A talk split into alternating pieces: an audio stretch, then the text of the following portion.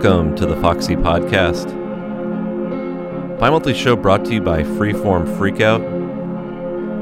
Shows produced at KMSU Studios in Mankato, Minnesota. And here on the Foxy Podcast, we try to dig deeper into underground and experimental sounds of the past and present. And welcome to episode number 118, the Foxy Podcast Show. Hope you're all doing well out there, wherever you're listening from. Behind me right now, you're hearing the track This Fantasy is Unhealthy from the first release by the Korea Undok group that came out in 2015.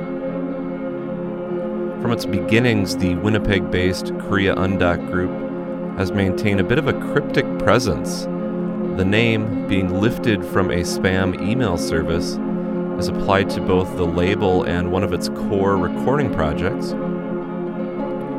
The label has established a striking black and white, Xeroxed visual aesthetic that harkens back to the early DIY punk and industrial eras and has gathered together a roster of artists that deal in obscured, heavily tape saturated sounds to achieve various musical end results. And in 2016, the UK label Penultimate Press released an LP compilation some of Korea Undok Group's earliest output. And on this installment of the podcast, I had a chance to speak with Sam N, the driving force behind Korea Undok Group. We discussed some of the details surrounding the label and project, and some of the forthcoming releases that they have in the works. We also get a chance to hear a decent overview of the label's back catalog and some forthcoming material too and you'll find that many questions are answered, yet several remain as it should be. Before we get into the interview segments, though, I thought I'd play some tracks from a few of those early releases on the label. Starting with this one here from Sargasso Sea's RBC Royal Bank release. It's a track called Patria.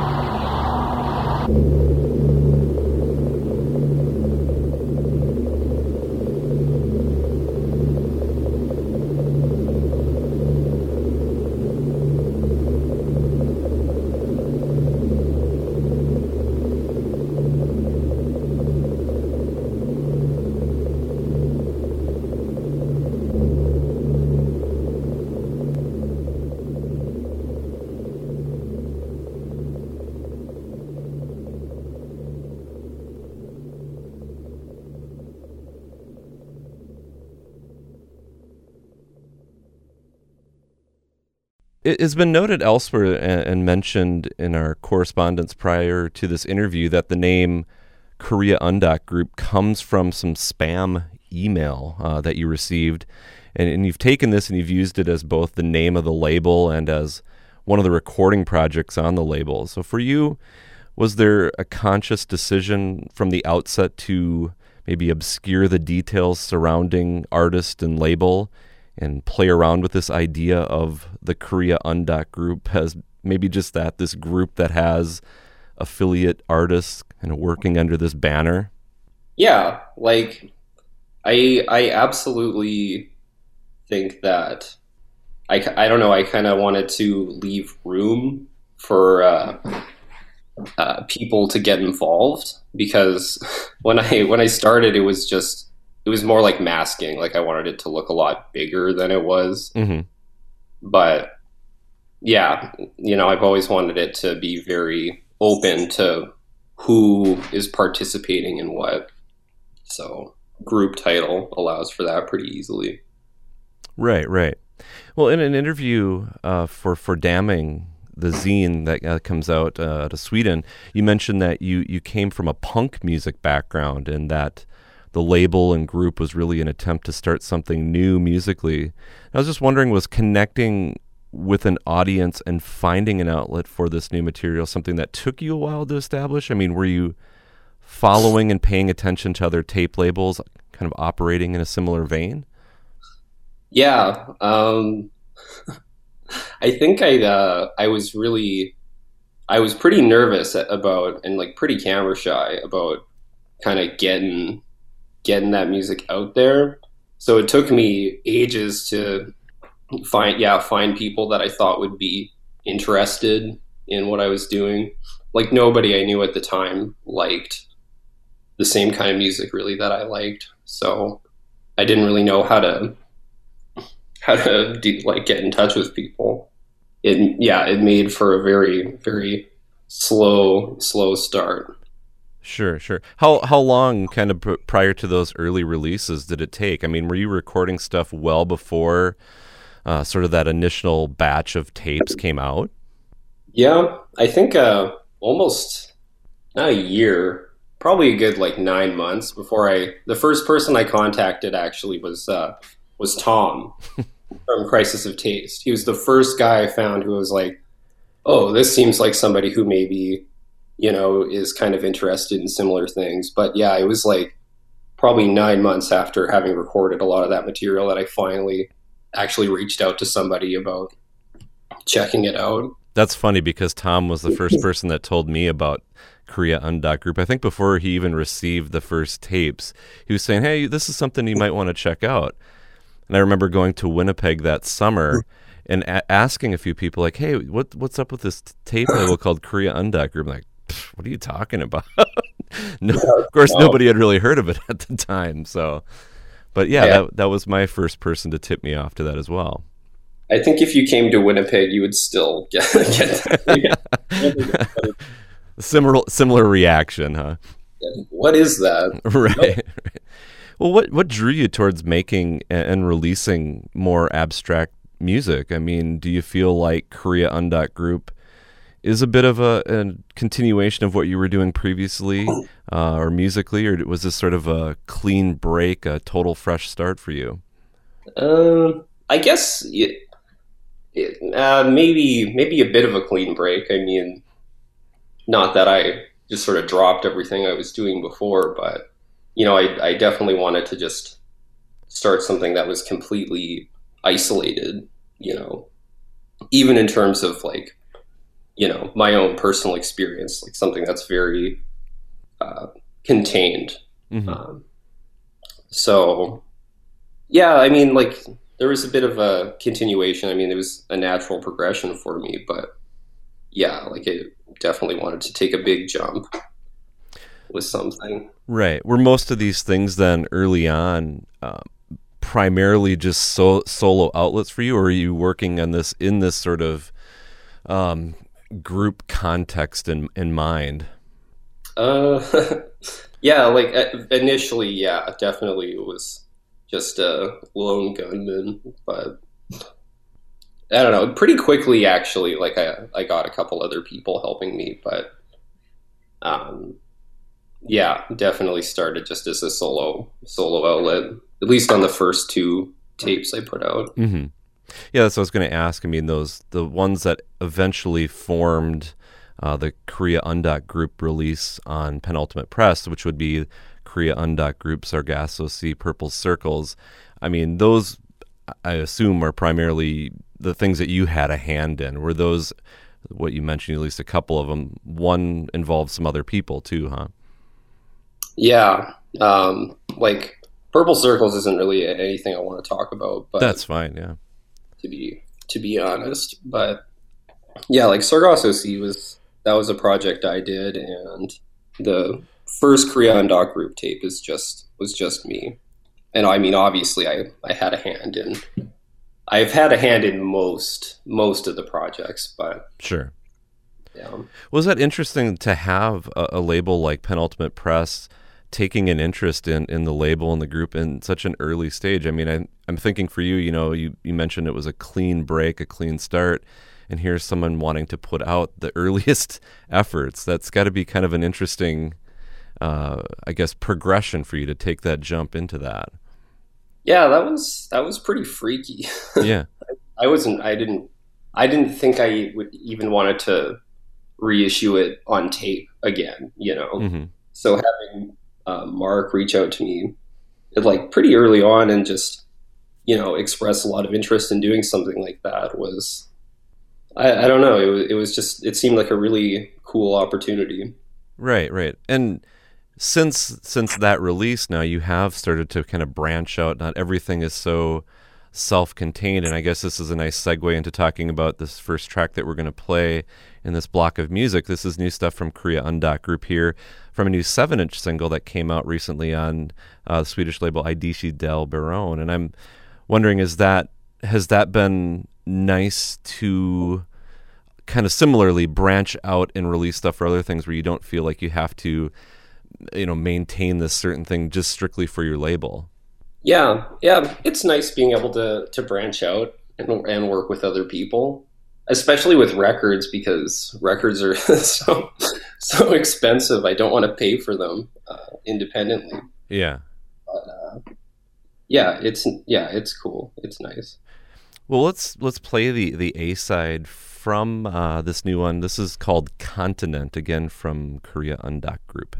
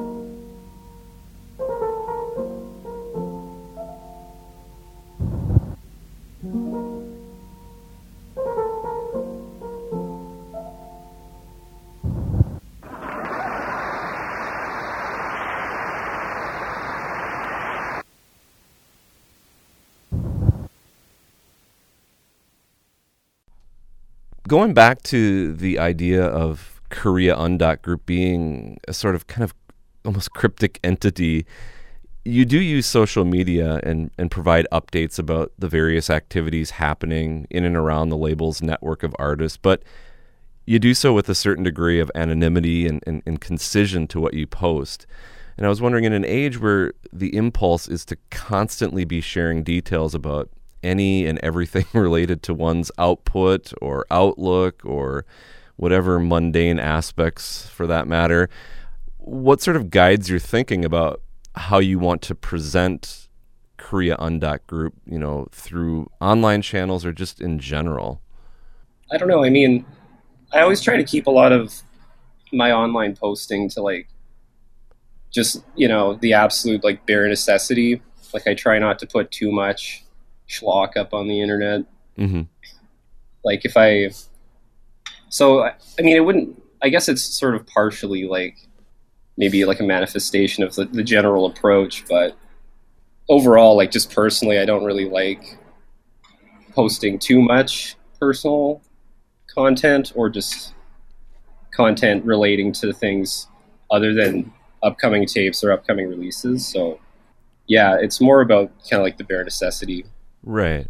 Do you find, uh, and I have have this problem sometimes too, where it's like sometimes with artists, maybe artists that you even admire, um, that do share and post so much that it starts to interfere with how you appreciate the work. Like it starts to taint the work. Do you do you have similar issues with that in terms of certain online presences, uh, a presence that they have or certain artists have? Um, I don't know. I mean, people people are free to to do whatever and express themselves, however. But yeah, like I mean, I don't have a huge problem with how other people approach what they do, but it's just not it's not for me. Yeah, you've also established a very clear visual aesthetic for the label that to me kind of harkens back to early era era, excuse me, of DIY and industrial music, just this kind of obtuse black and white imagery. So I was wondering, do you handle the artwork for the label as well, and do similar approaches guide your visual art decisions that go into how you uh, kind of put together the label as a whole? Uh, like we were just talking about, kind of leaving things a little more open to interpretation or just the bare essentials? Yeah, I mean, definitely as far as information that I choose to include, it, it kind of goes back to just wanting to include bare essentials for what I think people would need to interact with it properly. I do do all the artwork, and most of that is just born out of not really being not really being very good at making art. so having to just kind of you know resort to photocopying and things i mean like like you said like i'm from a punk background so you know using the photocopier is something i learned when i was like 15 you know to right. make a tape for a band or make a poster or something so yeah what, what was your progression i mean not to get into like too personal matters but is like what what led you from punk to just making what i consider just like abstract um, you know, somewhat rhythmic music, but there's there's a huge leap there. I mean, was there a certain progression? I mean, was it just like finding an outlet for yourself that you could do on your own without having to, you know, wait for band members to show up or something like that?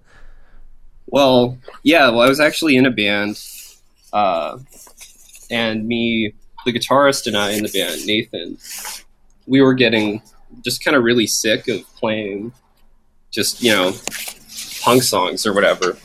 So we started just meeting up and kind of just going for like just totally free form, like almost like Harry Pussy style, like jams. Mm-hmm. And I don't know. I guess when that happened, I sort of really rethought how I approached making music independently because I would always just do your average guitar, bass, drums, you know, try to make a sick rock song. and yeah, I know I it never really went anywhere with it, but after I started jamming, you know, with somebody that I I got along with really well and doing really weird stuff. It made a lot of sense just to do that in my personal life too, and you know, independently. Sure. Yeah. Well, over the past year, so you've you have posted kind of the occasional update about live outings from artists within the Korea Undok group ranks, and I was wondering at, at this point have have all of the core groups. I mean, some of the things that you've had a hand in, you know, uh, for example, Korea Undok group or Sargasso Sea, have those ever been, or have you performed live uh, under those aliases at all? I the only live show I think I've done, or no, I've done two, but they were both. Or one was a Zika Boys show, and uh, the other one, there's another band. I don't think I we I haven't put anything out by it, but uh, Tangram Ring did a did a show as well. But none of none of the earlier projects that were kind of more active in like 2016. No, there was never any live shows for it. Just live performance in your uh, in your household by yourself, right? yeah. But you mentioned Zika Boys, and I wanted to talk about some of the forthcoming things that you have coming out because you did send along some tracks that we could play, and one of those is a, a new Zika Boys 12-inch lathe. And you said you're you're not a huge fan of putting out vinyl because the expense, and, yeah. and, and lathes, of course, can be a little more pricey. But um, could you maybe explain some of the details surrounding that group, uh, and maybe what made you want to leap into some sort of vinyl whether you know i know this is much more special edition type thing? Well it's this is kind of a funny story and it all it all ties in but um, zika boys started uh, the group consists of me and then uh, uh, pat clausen who did the dogan lock project. And we we only started doing zika boys because pat when I first met him, he just approached me about wanting to do a record. So the only reason we started the whole project was so we could do a, do a, a 12 inch together. Got it.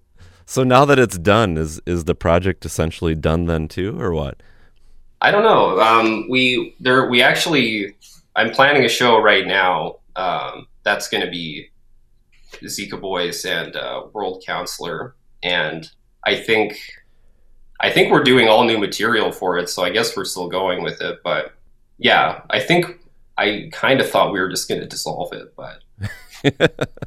but it remains an open-ended concern at this point then yeah yeah and maybe we should speak about some of the details because the lathe you kind of had it as an open pre-order thing and the number of orders that came in would form the press run that you were going to do correct i mean and that's since closed yeah um, reason being for that was we were we were planning on doing like a you know like a hundred copies of just like a standard press record, but you know like it was just it was just really unrealistically expensive, right? And I kind of figured like you know I can press a hundred of these, sell you know half of them or whatever if I'm lucky, and then sit on the other ones and you know just lose a ton of money or you know do it as a tape and as a, a record and leave the record kind of open for people who specifically want it to get it. And then if they want to wait for something that's cheaper you know that that is that is their option the tape version of it. Oh so i didn't even realize that there is there's a tape version coming out at the same time then when you put out the lathe? Oh yeah yeah totally. Okay, okay cool yeah well, maybe we should mention before we get into this block of music, there are a couple other things you have, and and you could speak towards them. You have this release, and I'm going to play an excerpt from from Eric Tizu. Um, do you have like a timeline for this? Is this like the next spring batch? There's a uh, Eric Tizu, and then you have a compilation coming out called Cancer Pool, and I'm going to play a track from that one from a group Eggs or Angels Eggs, which you've actually put out some other stuff from. So are those kind of coming out at the same time? Yeah, the uh, yeah, I was gonna do it this month, but I think I'm gonna wait until the lathes actually get here so people can save on shipping. Right.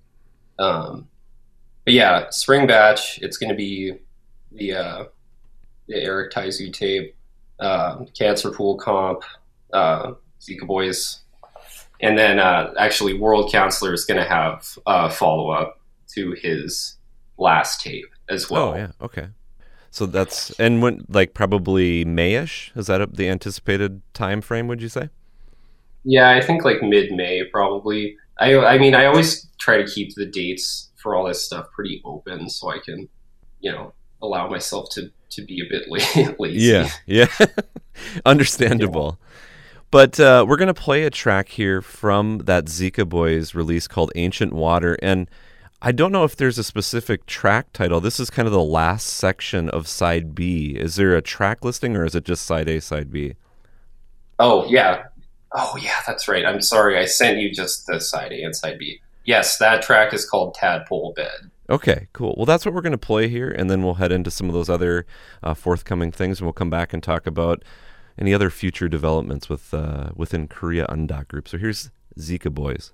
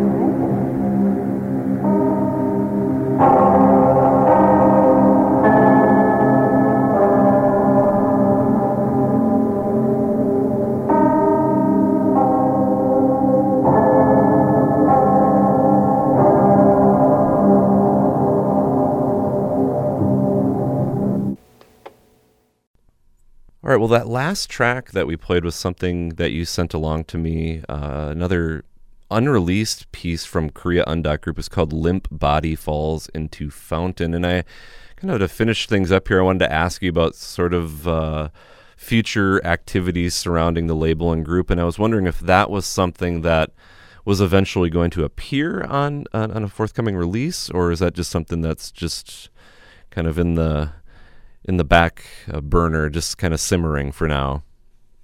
Um, that'll probably end up on something. Like right now, I'm kind of tied up doing.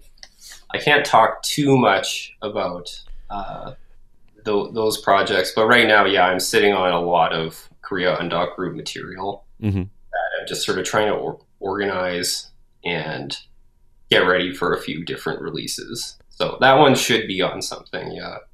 Is there any other th- uh, other things beyond like uh, what you had mentioned for spring? I mean, do you have a lot of things sort of in the docket for the remainder of uh, 2018 at all?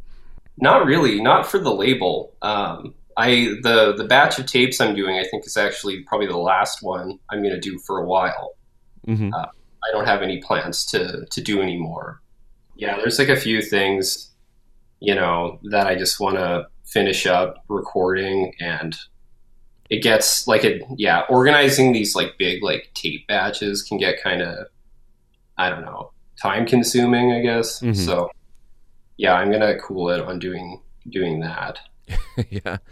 Well it's interesting. One of the last shows that i did was with crys cole who sort of resides in your area here and there. And yeah. she organizes the send and receive festival. And i was wondering if you know if that if, if you've had any uh, interactions with that festival over the years, uh, being that you reside in Winnipeg also?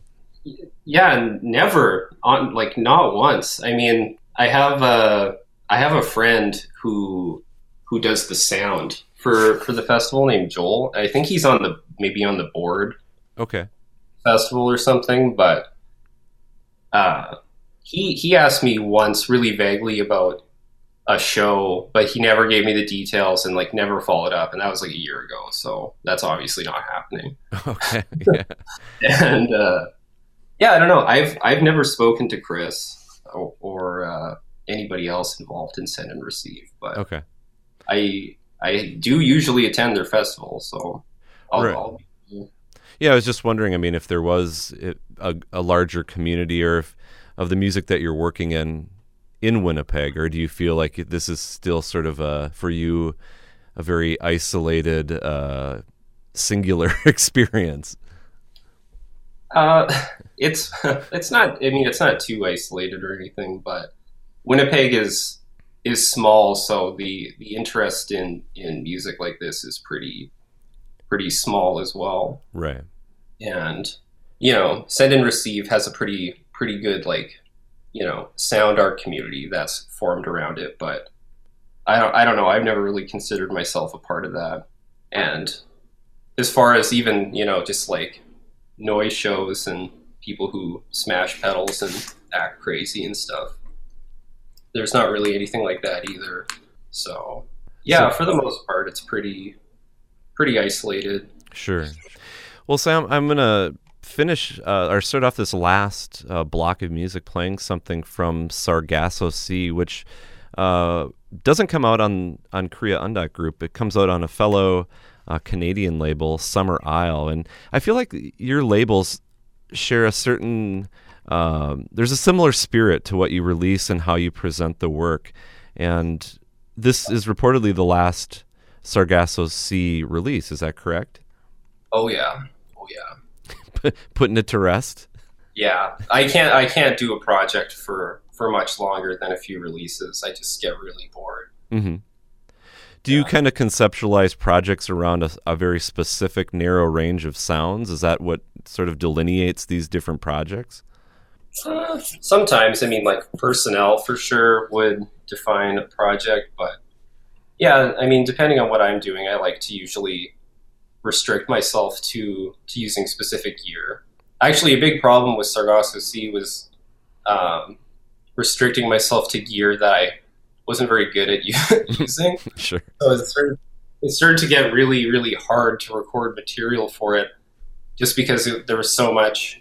I rely so much on accidents for the project and for things to sync, sort of accidentally. hmm That like, you know, you can't rely on it. So then recording just becomes this massive headache. Sure. Yeah. Well, we're gonna play uh, a track from this one, uh, the closing piece, and it's called "Closing of the Credit Union." And Sam, I want to thanks uh, thank you so much for taking the time to speak with me. Oh, thank you. Yeah. So here again is Sargasso Sea from the release True North Square.